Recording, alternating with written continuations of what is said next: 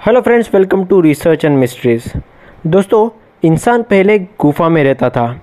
उसके बाद गुफा से बाहर निकल के इंसान गाँव में रहने लगा, फिर उसके बाद शहरों में। लेकिन क्या आपको पता है, आज भी एक ऐसी जगह है जहाँ पे इंसान गुफाओं में रह रहा है।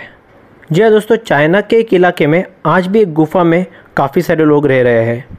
इसके बारे में पूरा जानने के लिए आप वीडियो को अंत तक देखें। और अगर आप हमारे चैनल पर नए हैं तो सब्सक्राइब करना ना भूलें। तो दोस्तों, आदि मानव के ज़माने में लोग गुफाओं में रहा करते थे, लेकिन ये पुराने ज़माने की बात है। आज लोग घरों में रहते हैं।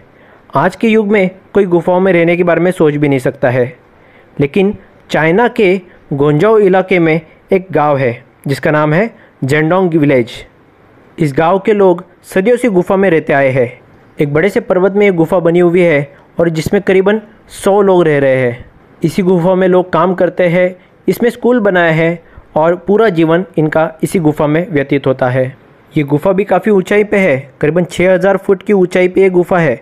अगर आपको यहाँ पे पहुँचना है तो करीबन एक घंटे की चढ़ाई करके आपको यहाँ पे पहुँचना होगा। अगर इस गुफा में रहने वाले किसी आदमी को पास की गाँव से कोई सामान लाना है तो उसे करीबन पंद्रह किलोमीटर चल के जाना होगा, फिर वो सामान लेके आ पाएगा। यही बात को सोच के चाइना ने इस गुफा को 2008 में बंद कर दिया था। उसने इस गुफा में रहने वाले करीबन सौ लोगों को बाहर निकाल दिया था और ये गुफा बंद कर दी थी।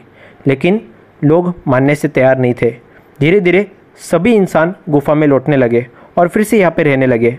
ये देखते हुए चाइना ने इन लोगों के लिए वापस स्कूल्स बनाए, क्योंकि यहाँ के लोगों को अब गुफा में रहने की आदत सी बन चुकी है, इसलिए वो कहीं और रहना नहीं चाहते। हैं इन लोगों के पास ना तो कोई टीवी है, ना कोई मोबाइल, ना ही कोई न्यूज़पेपर यहाँ पे पहुँचता है। ये गाँव मान के चलो कि पूरी दुनिया से अलग पड़ चुका है। लेकिन यहाँ के लोगों को इस बात से कोई फ़र्क नहीं पड़ता। उन्होंने अपने मनोरंजन का इंतज़ाम खुद किया हुआ है। आपको जान के हैरानी होंगी कि इसी गुफा के अंदर उन्होंने अपने लिए स्कूल बनाया है। इतना ही नहीं, यहाँ पे उन्होंने खुद के लिए बास्केटबॉल कोर्ट भी बनाया है। यहाँ पे ना कोई टीचर है, ना कोई बास्केटबॉल ट्रेनर। लेकिन बच्चे खुद से ही बास्केटबॉल सीखते हैं और खुद से ही खेलते हैं। यहाँ तक कि इस गुफा में गाय, बकरियाँ, मुर्गियाँ, इनकी संख्या भी काफ़ी ज़्यादा है। ये लोग अपने खाने पीने का इंतज़ाम खुद करते हैं। इसीलिए ये लोग गुफाओं में खेती भी करते हैं। और इसी की वजह से इन लोगों को गुफा से बाहर निकलना चीन की सरकार के लिए नामुमकिन बन चुका है। दोस्तों, अंत में आपके लिए सवाल। अगर आपको मौका दिया जाए ऐसी गुफा में रहने का तो आप क्या रहना पसंद करेंगे? कमेंट सेक्शन में हाँ या ना में ज़रूर जवाब दें। इस वीडियो को लाइक करें और शेयर करें अपने दोस्तों के साथ।